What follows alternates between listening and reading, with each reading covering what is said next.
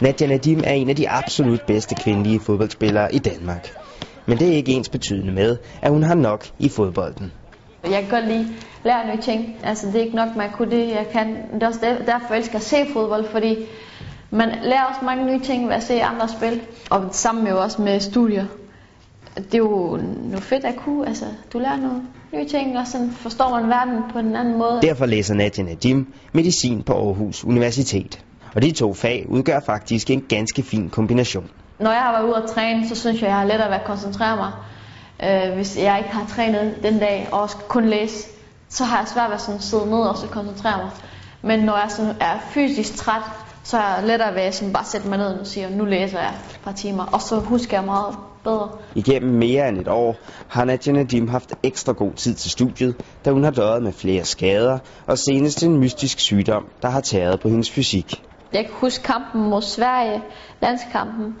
Øhm, det var VM-kvalifikationskamp, hvor jeg følte, altså det, det var noget af det hårdeste, jeg havde prøvet, sådan virkelig, hvor jeg sådan hele tiden sådan næsten, det sortnede for mig, da jeg løb, og jeg tænkte bare, det er fandme dårligt. Altså, jeg troede hele tiden, det var formen, der var noget galt, i, galt med. Øhm, men det var det så ikke. Problemet viste sig nemlig at være en meget lav blodprocent, som har gjort det svært for Nadia Nadim at få transporteret ilten rundt i kroppen. Det forstod jeg godt lige da jeg fik det forklaret, fordi der, det havde jeg nemlig histologi læst om. Det her det er mavesækken, ikke? Det består af slimlag, og så er der en muskulatur, og så bindevæv omkring allersidst.